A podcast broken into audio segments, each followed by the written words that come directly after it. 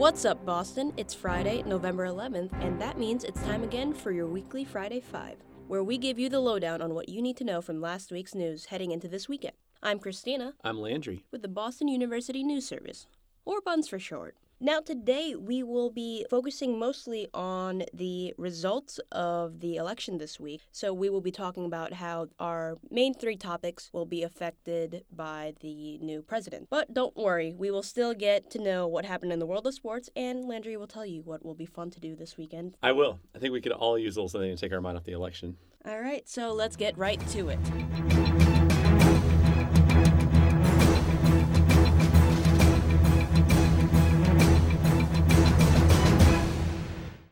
I don't know about y'all, but I was completely blown away by the results on Tuesday. Most media outlets and honestly a lot of people I talked to on campus, they honestly thought this was in the bag for Hillary to win on Tuesday. But as we all know, Wednesday morning announced that in an extremely tight vote, Donald Trump has been elected the 45th president of the United States. CNN's final numbers show that Donald Trump won 290 electoral votes, while Clinton only had 232. Now, Isha, it's been a while since we've seen something like this in the United States, where the president elect has won the electoral votes but lost the popular vote. It really went down to the wire. That's why we were all up until about 2:30 in the morning because swing states like my home state of Pennsylvania played a crucial role in this election and these swing states really settled everything by the end of the night. What's next, Christina? Well, it's gonna be a very long time before January 20th, where inauguration happens. All eyes are gonna be on Trump for what he does next. So, what can you tell me, Isha, about um, how the economy and business has been affected by Trump's election? Donald Trump's victory was partly based on his supporters' frustrations with the current way the economy is going. He promised throughout his campaign to create 25 million jobs over 10 years and increase the pace of growth to 4% a year, but he did not explain very clearly how he was going to do all this. On Wednesday, Trump announced his plans of investing in infrastructure and defense, which he hopes would create more jobs, which they will. But with his immigration plans, how he's planning on filling all those jobs without immigrants is a question. That makes sense, I guess. Also, according to CNBC, he's planning on tax cuts for corporations and he's going to reduce the top tax bracket from 39.6% to 33%. He has also said that he would close tax loopholes for high income earners. I think the word ironic suits this situation well. That's a pretty good word to use for this situation, I think. What else has he has planned? Trump has been protesting the North American Free Trade Agreement, also known as NAFTA, in all of the debates, and he's planned on renegotiating it with Mexico and Canada. But Mexico's stance on it is we can discuss it, not renegotiate it. Now, also in his victory speech, he promised to be a president for all Americans. He called for unity and even thanked Hillary Clinton in his speech. This week, he actually met with President Barack Obama, and Obama told CNN that his concern during these last few days in power is that he is making 100% sure that the transition between him and Trump is successful. Obama stressed to the president elect that if he succeeds, the country succeeds. Trump also tweeted out that he was very pleased with the outcome of the meeting with Obama and that Melania really liked Mrs. Obama. a lot of people are still extremely unhappy with these results. Now, since the election results have been revealed, there have been protests in cities like New York, Philadelphia, and even Boston. As of this morning, NBC has reported that Portland, in Oregon, is the only city that had a protest that turned into a riot overnight. So keep an eye out for that. If you are planning to go to any of the protests nearby, please stay safe. Yep, be safe, y'all. All right, thank you, Isha. Now let's turn to Rob and Aaron for an update for how the election impacted this city of Boston.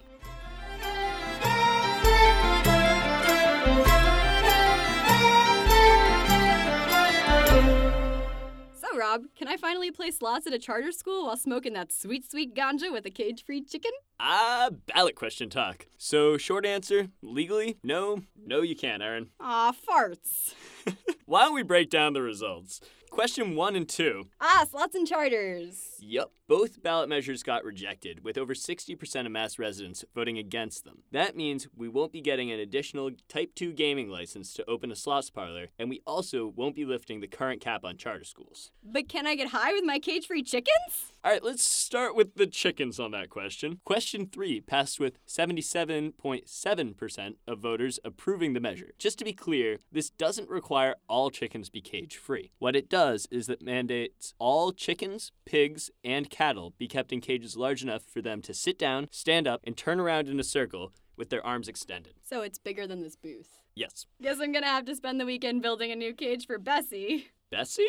Do you not have a pet cow? You know, I actually uh, don't. But don't worry, your weekend isn't lost yet. Farmers have until 2020 before the new cage requirements are enforced. Ah, sweet, because construction while high is dangerous, and we can finally smoke that sweet, sweet ganja, right? Hold your horses there, cowgirl. Yes, ballot question four has passed. The actual referendum is 24 pages long. So let's break it down. First, put the bong away for another month. Recreational use of marijuana doesn't become legal in Massachusetts until December 15th, and the first stores can't start selling marijuana products until January of 2018. So wait, how am I supposed to get my hands on some herb?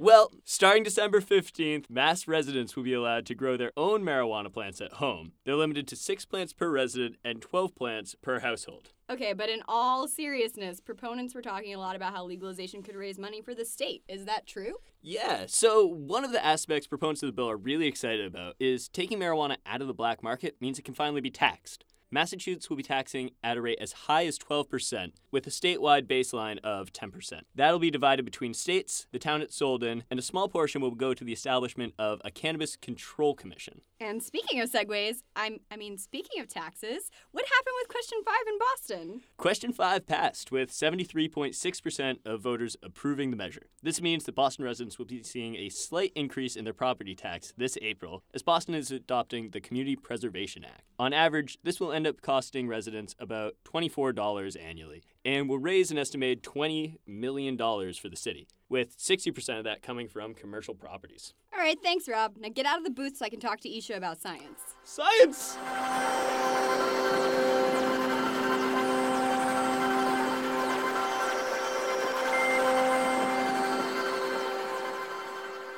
Do you follow Neil deGrasse Tyson on Twitter, Erin? Obviously, Neil is my boy. Don't say that. Anyway, did you see his tweet on Wednesday morning? Of course, Neil deGrasse Tyson, astrophysicist extraordinaire, tweeted Wednesday at 8:52 a.m. following the surprising results of the presidential election. FYI, Manhattan, where people know Trump best, he's lived, worked, and played there most of his life, gave him 10% of the vote. Seems like our pal Neil isn't too fond of the results of the election, though he's discouraged folks from bashing Trump and other politicians a few times. But he was on Colbert Wednesday and he said, I think we have a four year mission now. I think what we need to do, let us together make America smart again. I'm not sure that was him directly criticizing Trump, but it certainly was a play on Trump's campaign slogan. I think it's super fair to say making America smart again is a great goal. I'd like to see that happen. And speaking of things that might happen in the next four years, I guess that means you're trying to talk about President elect Trump's plan for his first 100 days in office and how that relates to science. yeah, obviously, Erin. Alright, Ish, let's do this. There are a few key points of Trump's plan that directly apply to science and environmental policy. Let's break it down now. Seriously, stop doing stuff like that. Am I embarrassing you in front of your friends, Isha? Yep. anyway, Trump's plan outlines a bunch of stuff, including what he calls seven actions to protect American workers. The sixth and seventh items on that list are related to environmental policy. Item six is, and I'm quoting here, lift the Obama Clinton roadblocks and allow vital energy infrastructure projects like the Keystone Pipeline to move forward. And item seven is cancel billions in payments to UN climate change programs and use the money to fix America's water and environmental infrastructure. Now, these are obviously hot button topics, especially among those in the environmentalist community. Executive Director of the Sierra Club, Michael Brune, said in a statement Wednesday Make no mistake, the election of Donald Trump could be devastating for our climate and our future. Brune continued What we know is that it would be extraordinarily difficult for Trump to remove the U.S. from the Paris Agreement. His position is already causing international blowback abroad and in very pointed ways that are, in some respects, unprecedented. Wow. The Sierra Club seems pretty upset about Trump's climate plans. I would go so far as to say they are not Trump fans. Also, this week, Trump named Myron Ebell as the person set to lead the transition at the Environmental Protection Agency. The New York Times reported that Ebell said in 2015 he hoped whoever was elected president would undo the EPA power plant regs and some of the other regs that are very harmful to our economy. So it looks like environmental regulations will be a priority for the Trump administration during its first 100 days in office. Rest assured, dear listeners, that Isha and I will be closely following these environmental and science policies over the coming months and years, and we'll do our best to keep you informed and in the loop. And now for something completely different, let's send it off to Christina and Bree for some athletic feats.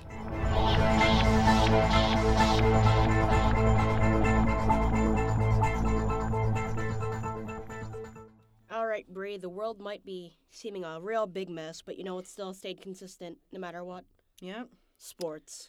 Our outlet. Let's go. To start it off, uh, let's talk about the Celtics. They started off the week on Sunday with a loss to the Denver Nuggets. Another high scoring game, 123 to 107.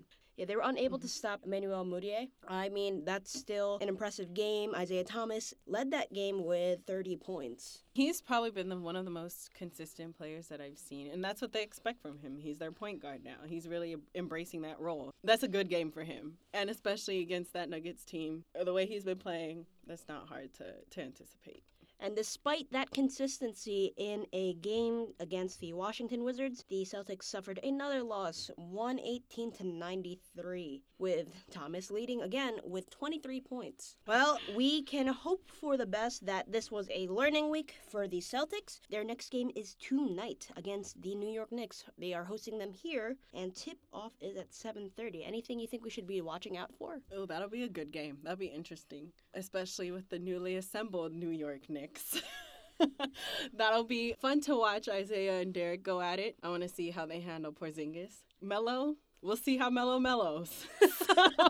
that would be an interesting game to watch, considering I've been really harping on them in their perimeter defense. So Yep.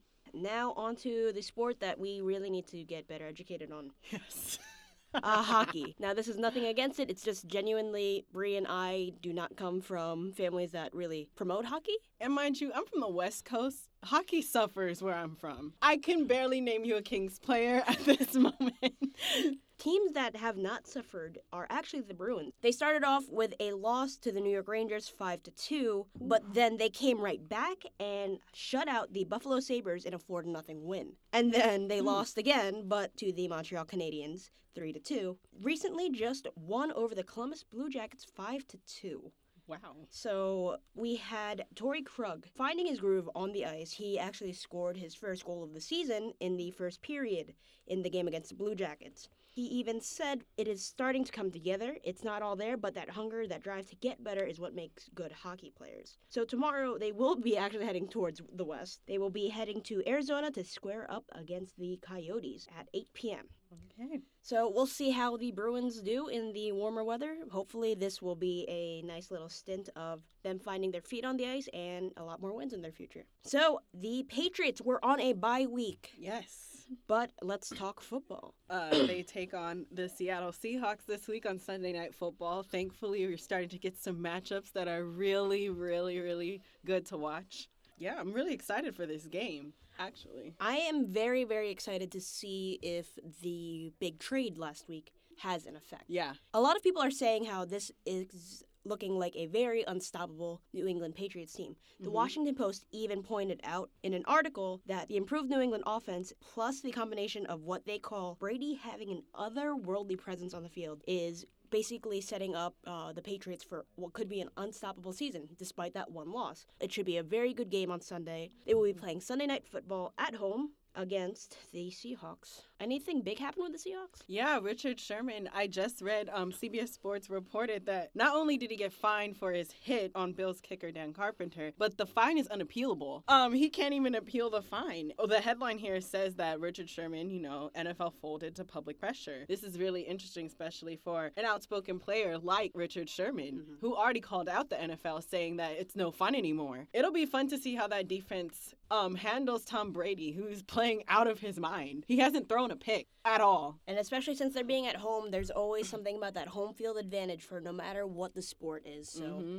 who knows how it'll match up? It's Sunday night football. Kickoff is at 8:30 p.m. So thank you, Bree, and let's hope for another exciting week in sport.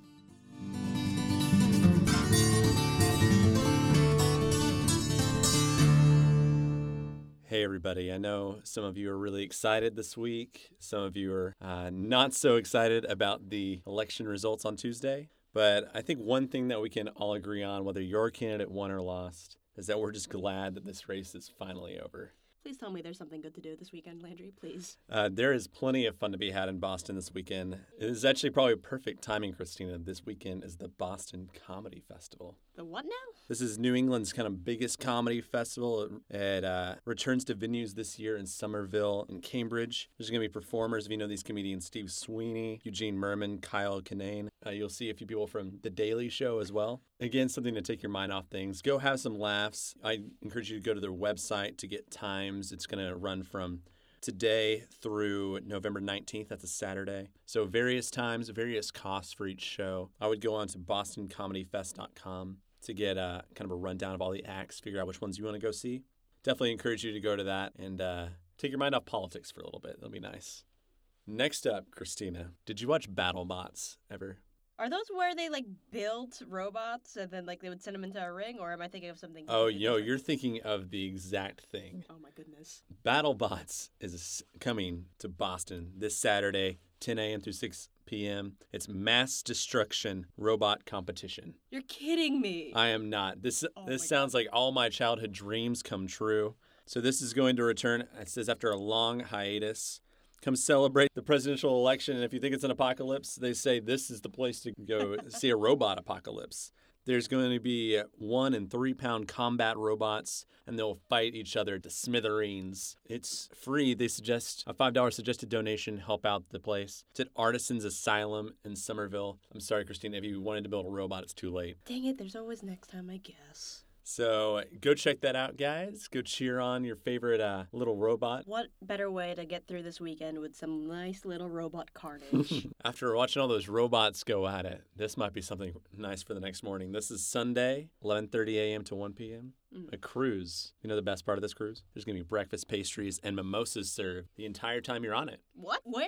This is going to be at the Northern Lights at Rowes Wharf. Kind of pair your trip with pastries, mimosas. There's going to be a 90 minute tour around Boston Harbor. And you'll get to enjoy those panoramic views. Really beautiful out there. There's going to be, you know, assortment of all your favorite pastries, muffins, danishes, scones, and uh, they say assorted fruits. So, so maybe something a little healthier to make you feel better. But pastries, though. But pastries. I do love having a boozy brunch, but a boozy brunch when I'm also on a boat just seems like a recipe for disaster. I feel like it might lie to you and make you feel like you're drunk faster. So maybe it'll be a Oh, yeah, mimos- time. mimosas are dangerous, everybody. You need to drink them slowly and drink responsibly and responsibly. with pastries. You're wondering the cost? It sounds like it's really expensive. It's really not that bad. The tickets, if you go just on their website, will say $45, but there is a link to get half off the ticket price. You can get that link if you go to the bunewsservice.com, and there's going to be a What to Do in Boston article with a hyperlink to that page. So just a little plug there. Go get yourself some half price tickets. Pastries, people, and panoramic views. Come on, guys. Love that alliteration.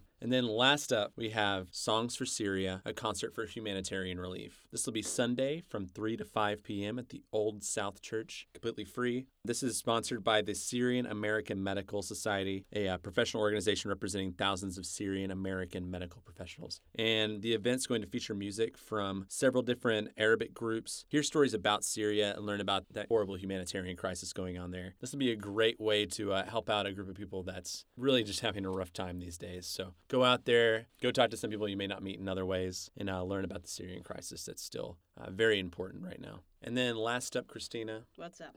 I always like to suggest something to watch for the weekend. Usually I'd give a newer show, but with this whole political cycle, I think we've gotten a little bit cynical about politics. But uh, there is one political show that I loved. I watched it all the way through when I was an undergrad, and that's West Wing.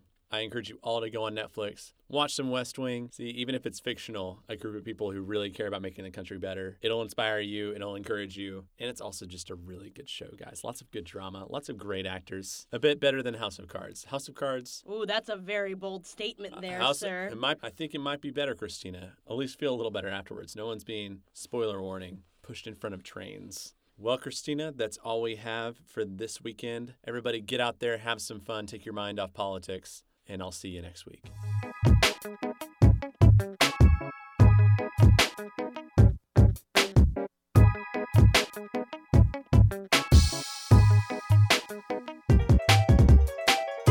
With that, this ends this week's Buns Friday 5 for November 11th, 2016. Tune in next time to find out what five topics we think you need to know from the weekend previous. For the Buns Friday 5, I'm Landry Hartland. And I'm Christina Atienza. Have a fantastic week.